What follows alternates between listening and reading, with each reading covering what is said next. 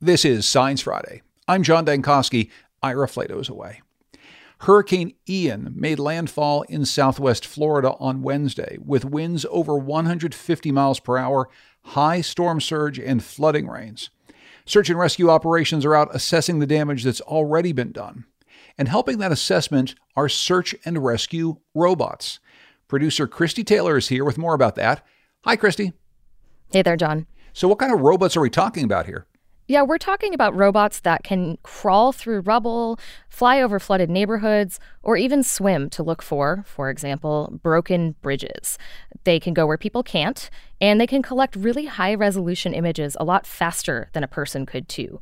So that way, the more limited human responders can figure out where to go for rescues and later infrastructure repairs. So, so the idea here is that the robots do the search part, they map where flooding is worst, all that stuff that they do best, and then the humans get to do what we do best. Right, exactly. And there's even some research out there saying that faster response times, even by one day, can not only save lives, but also shorten the ensuing recovery period by months or even years. David Merrick is director of the Center for Disaster Risk Policy at Florida State University. He's an emergency management expert who focuses on those flying robots, so drones and other unmanned aircraft. And he is, as we speak, sending those aircraft out across Florida. I got to talk to him first thing yesterday morning. His team was just about to roll out from the slightly noisy convention center in Orlando that's being used as emergency management headquarters. We've been here in the Orange County Convention Center now for a day and a half. We spent yesterday here. Uh, wind is uh, the wind is going pretty good outside right now, but it looks like the storm has, has moved south of us pretty well. So this morning, um, we're going to pack our vehicles, and uh, the hope is as soon as as soon as the winds get below a safety threshold, which is typically tropical storm force winds, so 39 miles an hour, um, we will start pushing forward um, into the impacted areas. The, the mission is to support the urban search and rescue uh, with remote sensing. So uh, we're going to use drones, um, a variety of, of fixed wing and, and multi rotor uh, to kind of provide um, a snapshot of what's happening in front of where those USAR teams are going to go. And uh, we've got a lot of new technology. Um, we have multiple uh, Starlink units with us that should actually allow us to push uh, live information back to decision makers. Um, you know, sitting sitting right here, it, it's dark outside. We know it's bad, but we don't know specifically where. So we're going to try to get these remote sensing tools um, into place to help make those decisions, um, which is an overly simplistic way to look at it, but uh, that's kind of how it's uh, how it's going to break down today. Yeah, and you know when we talk about robotics in general for hurricane response, I mean, what are the different roles they can play in the different phases? There are a lot of different roles that uh, that we can use robots for. I mean, the remote sensing is is kind of the easy lift. It's the uh, it's kind of the low hanging fruit. It's the one that everyone equally understands. We use robots in structural collapses uh, for inspections of areas that we can't put people in a safe way. And we're prepared to do some of that. We have, you know, some smaller drones. We don't have any ground robots with us uh, on this event because we're kind of tasked with moving quickly.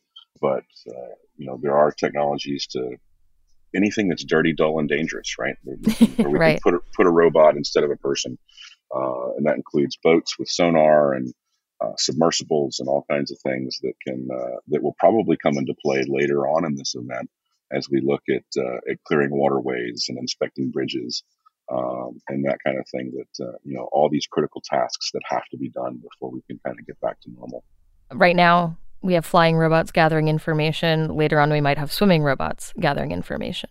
That's correct. There's uh, there's a lot of bridges, a lot of bridges that are not uh, that have to be certified.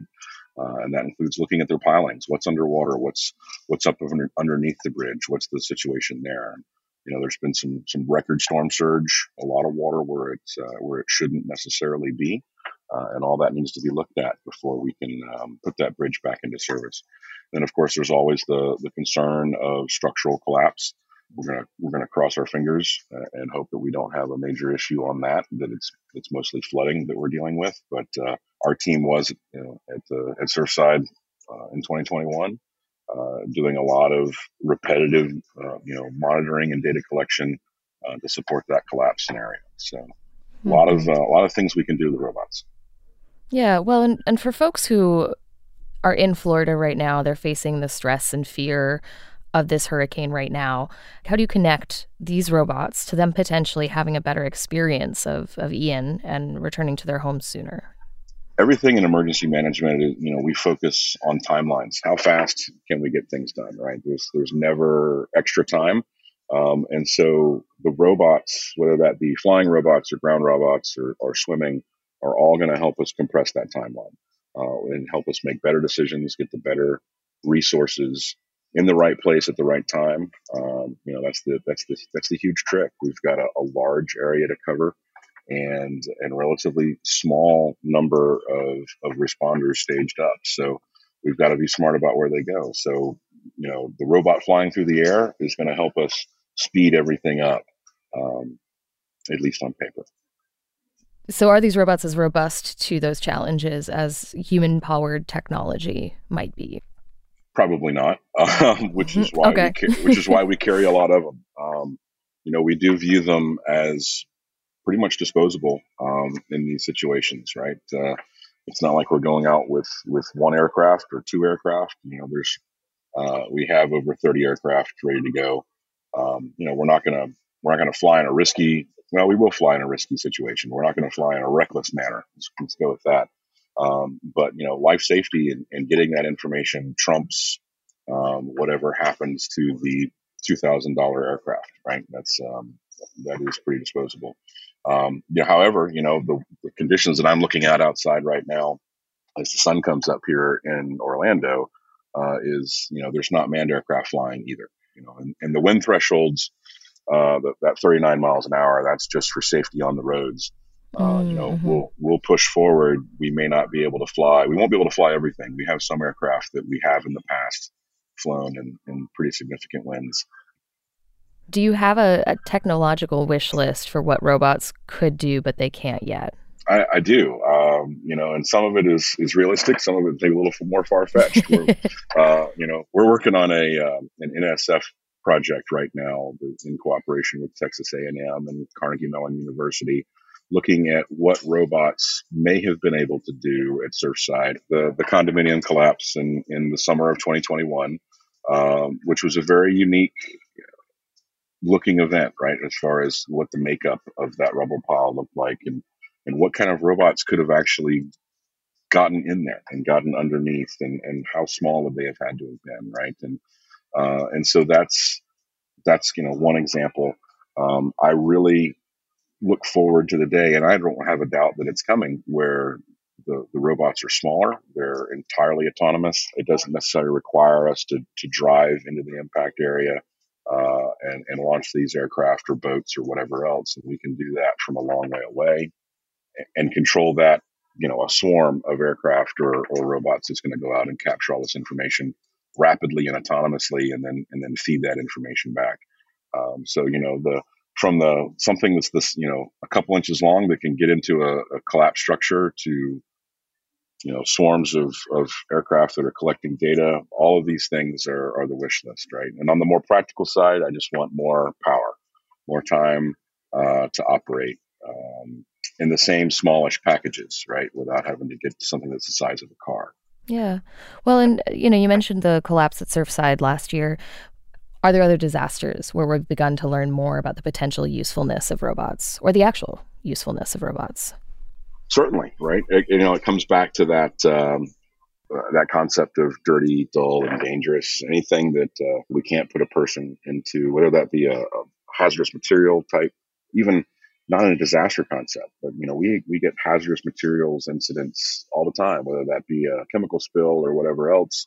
Um, and you know, the way that's that's mitigated and dealt with now is we we've put humans into protective gear and, and we send them into what's called the hot zone to make sure that and to really evaluate what that is and and you know this this could be happening somewhere right now not in Florida not in the middle of of Ian um, and a robot would be a perfect tool for that. And in many places, it's becoming the tool for that, right?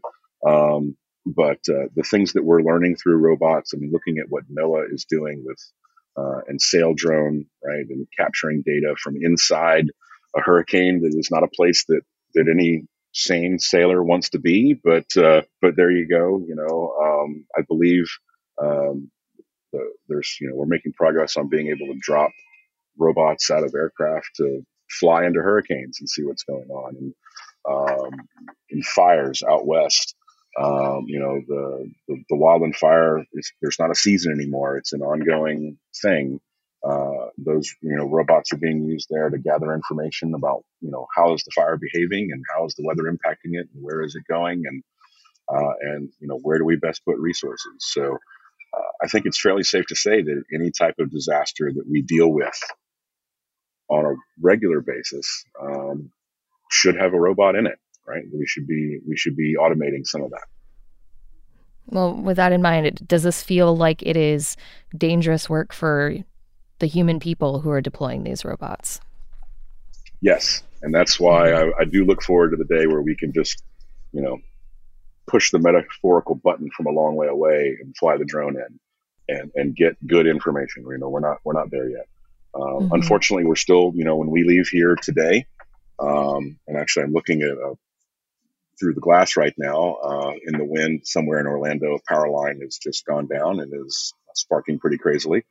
Um, you know, we're going to have to drive into this, um, into a situation that is not necessarily safe for people, and uh, I'd like to avoid that. We can't avoid it completely um, because we have to go into these places where people need help. Um, but if we could do that smarter uh, and minimize that risk uh, by using autonomous systems, then I, then I want to see that happen. Well, I wish you very good luck and a safe couple of days ahead of you, David. Thank you so much for the time this morning, and I hope everything goes as smoothly as possible for you and your team. It is my pleasure, and it was great to be here. Thanks very much. David Merrick is the director of the Center for Disaster Risk Policy at Florida State University. He joined us from Orlando. I'm Christie Taylor. Thanks, Christie. And our thoughts are with everyone in the path of Ian this week, as well as the first responders on scene.